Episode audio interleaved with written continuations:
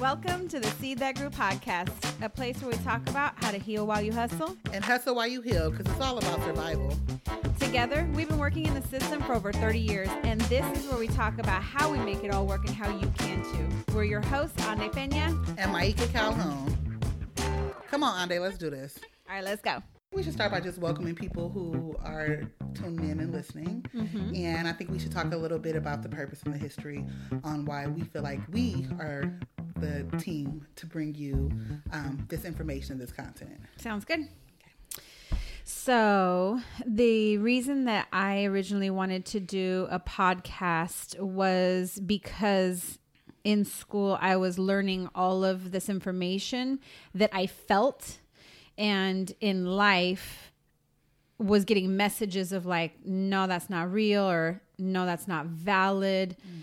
and i wanted to be able to share what i was learning and apply it to what's actually happening in people's lives to validate their experiences because i think one of the there's a quote um, by bell hooks that talks about invalidating people by de- dehumanizing people by invalidating their experiences. Mm. And so for me, it's important to validate people's experiences in order to to help them to be like, "Oh, this is real. Mm-hmm. This this is legit. My pain is legit. My trauma is legit." All those things that we tend to tell people um, either man up or pull yourself up by your bootstraps, or even the concept of you're strong enough you're going to survive this and it's going to make you stronger. Mm-hmm. Um, there's still this part, though, when we say that, that takes away from the real the, part the real that deal. I'm in pain. Right. I'm right. still in pain. Mm-hmm. So that was what I originally wanted to do with a podcast. Mm-hmm. And then I thought about you. Yes. And I'm glad that you thought about me uh, because because that would be a little bit boring. just a little bit. I I have a, a lot of I agree with with with you know what you're what you're saying, and I you've often brought back you know your your educational experiences and things that you guys talked that you've talked about in school and it does I, I agree with the fact that a lot of those those sayings um oh get over it oh you'll be better you know give it time you'll be better it doesn't really show people how to heal and it doesn't really talk about how to get better. It's just like, oh yeah, just it'll get better. Don't worry about it. And that is not enough. People need something more substantial um, in order to heal, in order to make their way through this process. And I feel like with both of our histories being lived and being experienced that we have actual tools. We uh, we actually have a toolkit that we can help people um, just based off of listening for 30 minutes or so that we can help people get past some things and and how to deal with things instead of just uh, placating them and telling them uh, you know to get over it. Right. Move on. Move on. So i think we should probably just go into like um, who we are and why we came here. I think if um, sure. if uh, if you want to go ahead and start on Dave, that'd be cool. Okay. So, I I was born in. No, I'm just kidding. I'm not gonna do that to you guys. Um, I think that for me, I on the surface, probably people wouldn't think that you know I've been through anything or that I and I'm in a good place in life. So that's what you see when you meet me. Um, and I think there's a lot of things that occurred in my life that I didn't even recognize impacted who I am and the choices that I make and all of those things. So through the work that we've done, through the social work that we've done, it's it's helped me to understand like, oh, that's why I do that thing. That's mm-hmm. why I relate to people this way. Mm-hmm. Um, and so I think that it's the work has helped me to look at my own life and figure out where things have been fractured and where trauma has occurred. And um, then also marrying into a family that has its own you know um, trauma history and which is different than my own um, being able to relate to the experiences um, that that i'm seeing through my marriage and through through his family, um, and then having our children. Um, one of first baby, you know, had this whole super organic pregnancy and yoga and all that stuff, and then you know two I'm I'm 7 months pregnant and I go into labor and immediately it's medical intervention mm-hmm. in order to keep him alive. And here I'd had this super, you know, wholesome organic pregnancy. The opposite of what I wanted was medical treatment, drugs pumped into me to keep him alive. But that was what I needed to do. Mm-hmm. And I did it. And, um, you know, that experience. Um, and then my daughter was next. And, um, you know, all the kids have their own things and that's their own story to tell which i'm not going to put on here. Um, the but the third one is unique in the sense that she came to us through a family member which we love mm-hmm. and actually had um, temporary custody of when she was a baby when she was younger um, and now she has a baby and that baby now is in our family and we've adopted her. And so working alongside of you mm-hmm. and coming into the office and being frustrated with something that she did and you sitting across from me you know tapping your pen to tell me like well she's doing it because of this right. helped me mm-hmm. to see her experience through your eyes right. and so i like that was another level of our friendship mm. where you were able to help me walk through that and have patience in a way that i didn't have even it's a trip when you think about you learn things, you apply them in your work, but when it happens in your own family, it's a different totally game. different. Mm-hmm. You can't you can't do it the same way. So mm-hmm. I needed you in that moment to help me to to figure out how to make that work. Mm-hmm. So I appreciated that. No, that's good. That's good. I think I mean I just speaking for me, I um no, I, and and I and I think I respect and I think that the a place that we have connected um with our friendship and with the work that we do is has kind of been born and bred through our own personal trauma through um, i know the the first time that i uh, really interacted with you and i guess i could say fell in love with, you was when i went through something very traumatic with my own children. Um, i've always respected the fact that my opinion when it came to my foster care experience mattered and i feel like you were um, a person. There's been a few key people in my life who have shown me that I matter and that my experiences have mattered. Um, and for me to be able to help you through my experiences, whether it been positive or negative, was very much um, was very much a healing moment for me. To, for me to it, it gave me a, a, a, better sense of, of who I am and, and um, helped me to kind of value these these experiences that before I would maybe act as if they didn't happen just because I, I didn't want to show the world or show people you know who who I who I was at that time. So you've helped me open up and um, and be able to. I'm sorry, I'm losing my words. Being able to kind of embrace that that foster kid and and and that kid that was kind of looked past and ignored a lot. So mm-hmm. for that, I, I want to say thank you. I think that the um, a part of the history on why I got into the work and, and we're here sitting here now is because, um, you know, kind of like you mentioned with your husband's family, it's a lot of like historical trauma. It's a lot of cycles um, that were in my family, in my mother and my father's family, where I was kind of moved around, you know, bounced around from place to place until um, I finally said fuck that and became my own person and uh, got in a place where I felt like I'm I'm not gonna be who they say that mm-hmm. I should be. I'm gonna be my own person. Um, and with that, I I was a rebellious ass teenager. Was it was is still I'm still that angry twelve year old. Um, I became a, a mother really young, um, and I and I knew that it was gonna be a tough road for me. So I was able to uh, uh, focus on what really mattered, what really mattered to me, what really mattered to me as a parent, what really mattered to me um, in raising my children. And that has always been to be authentic, to be organic, to be who I really am.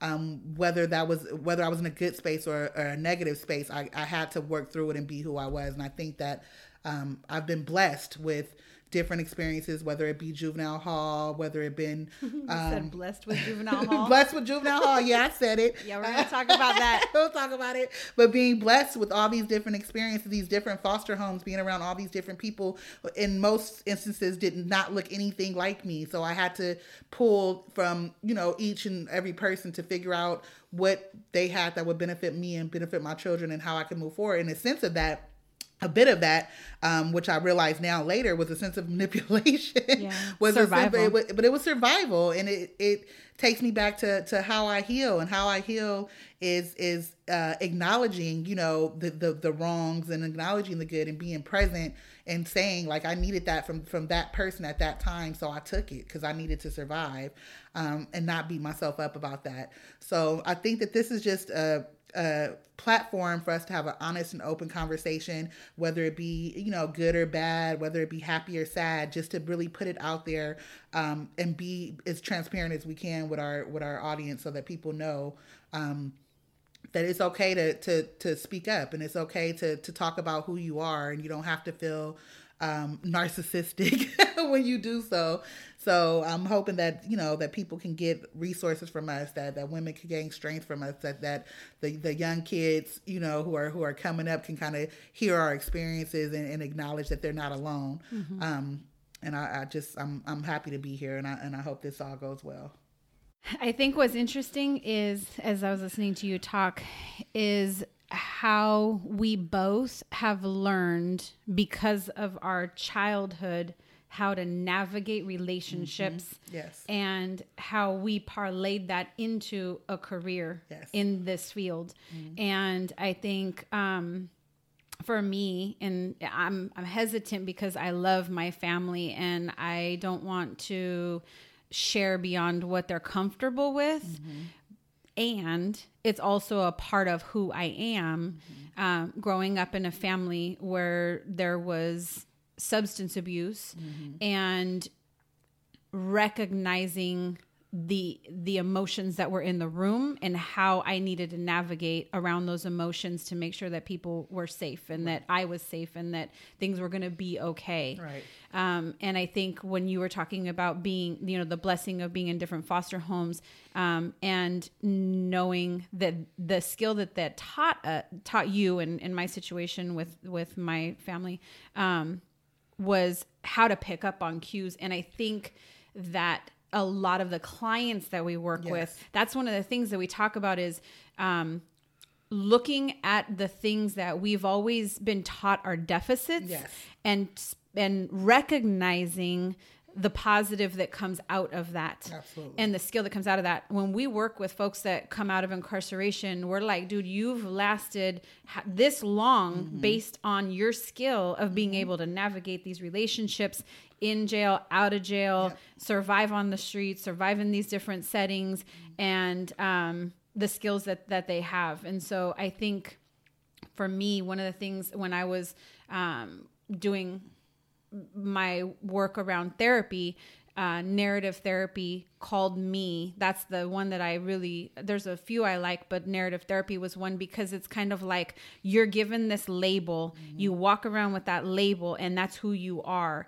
And there is an opportunity to choose what the label is that you're going to maintain. Uh, you talked about I decided I wasn't going to be who they said I was supposed to be. And that's a lot of why I wanted to have this space mm-hmm. because I think we're so often ingrained, it's ingrained in our mind that this is who we're supposed to be and this is what we're supposed to do. Mm-hmm. And, and this is the role that you play in society and that mm-hmm. that's how other people look at you. And it's like, how do you take that label off and how do you put another label on? Because when you look back in everybody's childhood they all had a gift. Everybody had a gift in their childhood. Everybody was known in their community as the kid who ran the fastest or the kid who who knew how to make beats or the kid mm-hmm. that knew how to pass the test in that class that nobody else could pass or mm-hmm. whatever. We all have that and then life happens. And you know we have that goal of what we want to do. We have the skills we know we have but life happens and those things get buried by mm-hmm. life but they're still there mm-hmm. and i mm-hmm. think that's something that's beautiful that you do and that that i do when we work with people is that we we remind them of that Right. and then we talk about it's not your fault that you're not connected to that anymore. Mm-hmm. That's the world. That's what's happening. And through institutionalized racism and, ins- and institutionalized systems, um, it exacerbates that situation. It makes it, it it it reinforces all of that. And so how do we break that apart to tap back into what we're good at, mm-hmm. what our strengths are, and who we truly are mm-hmm. so that we can like move forward in life. Mm-hmm. So and I and I just yeah, to, yeah I, I think that that's I've learned by working in, in, in this field and by working with colleagues of, of the same mindset that that's so important. When I, I when I think about as you as you talk, I think about me as a as a kid, and I'm trying to think of what I was known for. I was I was known for a lot of things, but I feel like one of the things I was known for was being very very resilient. I mm-hmm. remember talking to social workers and therapists and coming to them with my problems, but I already had the problem figured out. And I remember doing that at about seven years old. Mm-hmm. Like having a, I remember a social worker visiting me in a, a group. It was a like an assessment center, uh-huh. um, a, a, place where the kids are basically housed until they're placed with, in a foster home or mm-hmm. with family. And I remember before my this memory is coming to me like, as I speak. It's so funny, but I remember like a social worker coming to me, and before she could even get her files and everything out of her bag. I had already presented her with what my plan was. Like, here, mm-hmm. this is what I'm gonna do. I want to go here, and then I can. I I even went as far as to who would transport me to each of these locations. And I was seven. I was yeah. seven years old, and I I was able to make a plan for myself. And i and coming in going back into social work and coming into case management things like that is that's where my brain has always been. And that's why i feel a lot a lot of healing through it because i'm a planner and i i like to help people make plans and backup plans. And mm-hmm. a lot of people if you just listen if you let them talk um, which uh, in this society a lot of people aren't able. That's why this platform is so brilliant because in society people are, are talking but they're not being heard. So mm-hmm. if you let people talk and you actually sit with them and hear them, they'll tell you who they were and they'll tell you what their plan is. Um, and as a social worker and, and in this work, you're just helping them kind of pull that plan opposed to giving them your plan right. and telling them what they need to do um, and i think that people thrive from that we have ups and downs nobody's you know perfect um, and all plans don't work out mm-hmm. but i mm-hmm. think that the beauty of it all is is to really tap back into what are you who are you and what were you good at before life took a shit on you you know? Before yeah. you know before all these entities have come into your life. Yeah. so that's it that's just a thought i had as you were speaking. Yeah and i think both of us really honor the fact that we are not saviors. We are not coming in mm-hmm. here with the answers and we are not the experts. We are people who have been through our own experience both lived and professional. And uh, people are their own best experts. Like yes. you knew at seven years old mm-hmm. what your plan was, yep. um, and whether or not people listened to you when you were seven years old, your plan was probably pretty right on. Right. and so I think that, that that's another thing I just want to mention is that that's not what we're trying to do here. Is mm-hmm. say like we have all the answers because that's definitely not, not yeah. the case. yeah, I, right. yeah mm-hmm. many years of knowing that's not the case. I do not have all the answers. Um, right. So I think that piece and the goal then is that we get to bring people on into mm-hmm. this conversation and we get to just um, hear from them what their experiences are. Mm-hmm. And one of the things that we wanted to do is we wanted to ask everybody the same set of questions. So we'll have interviews and we will have people answer the same questions at the end of the interview. And so they're just quick answers. One of the things that we've done at work mm-hmm. is we have a question of the day at the beginning of every meeting and people complain about it. But then when you don't have question of the day, people complain that that's not there. So this is essentially like question of the day, but there's five of them. And so every person who comes on to interview is going to answer the same five questions at the end. So right now, as mm-hmm. we wrap up, because we just wanted to do an intro here, um, I'm going to ask you the five questions. Yep. And then you can ask me the five questions. Yep. And that way you can get a feel for what other people are going to be answering at the end of their interviews. Mm. All right. So uh, the first question is What were you known for being the best at when you were a kid? lies, lies, lies.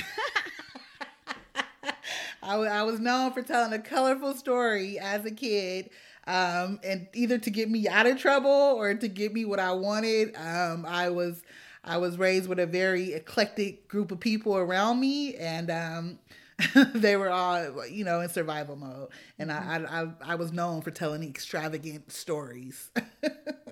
Good storyteller. good storyteller. I've always been a good storyteller. Good imagination. Good imagination. Resourceful. Yep. Resilience. I was. I did whatever I it, it took. All right. Um, what was your first hustle? Cupcakes. I was just. I just was telling a friend of mine. I used to go to um, um, a Hispanic. Uh, I lived in the Mission District in San Francisco. What's up, SF? I um, used to go to a, a, a Mexican bakery in, uh, in the Mission, and I would buy Panaderia. yes, and I would buy cupcakes. I would buy four cupcakes for two dollars, and I would sell them for a dollar at school. And I was probably in the fourth grade, and I would, I would, they would always expect me to have cupcakes.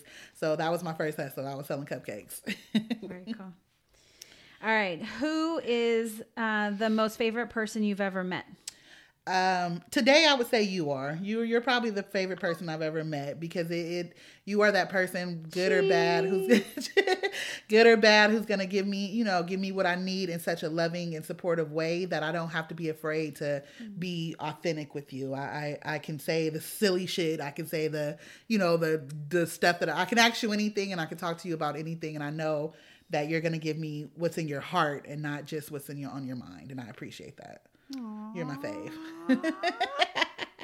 Didn't even pair to say that. okay. Um, if you could spend the day with anyone, who would it be? It would be my grandmother who passed away, um, Ida Marie. I would I would love to spend a, a minute, a moment, a second with her, uh, a whole entire day. Um, that that would be my that would be amazing. Did she raise you? Yes, she raised me. A, lar- yes. a large part of a large childhood? part of my childhood. She was Yeah. very a very formidable formidable person in my childhood. Yeah. All right. Uh, who's your favorite artist right now? My favorite art, artist right now would have to be Kevin Gates. Um, I'm, I love the hardcore hip hop. I love his his swag. He don't. Sometimes he talks about something. Sometimes he ain't talking about nothing. But I like to hear him talk. I like to hear him talk. My kids are probably dying in embarrassment right now. But what's up, Kevin Gates? All right. All right. Your turn. Your turn. okay. Um, so Ande, what were you known for being the best at when you were a kid? Organizing things. Yes, I can see that. I can see that. I can see that. And Mm. I was the best bartendress at like six years old. That's how my family kept me busy during family gatherings was they had me bartend so I knew how like what kind of glass went to what kind of drink and how you serve the drinks and that kind of stuff. I set myself up with a little calculator Oh and a little pad of paper and I had a station. I would run over the station. Nobody ever paid me Right. though, so at some point I went on strike. Uh, uh, But um I would say those are the two things. so what would be your what? What was your first hustle then? My first hustle was um selling CD stands at the Pulga. So the Pulga is the flea market. And the CD stands were I don't know if you guys remember um in the 90s, 80s or I guess the 90s, they had those triangle metal tall Mm. Yes, stands. Yes, we had one. Uh-huh. and you would like slide the CD Yeah. CDs in. So we sold those at the flea market. Nice. Um, who's the most favorite person you've ever met? Um, I would have to say my husband Mm-hmm. because we've been together 20 years this year. And Congratulations. yeah. Um, and I think just having um that person who supports you, I'm I think part of my trauma response is to stay busy, which means that I'm always doing something, Something, yeah. else. Um, as you know, I'm Yes. I work full time, three kids.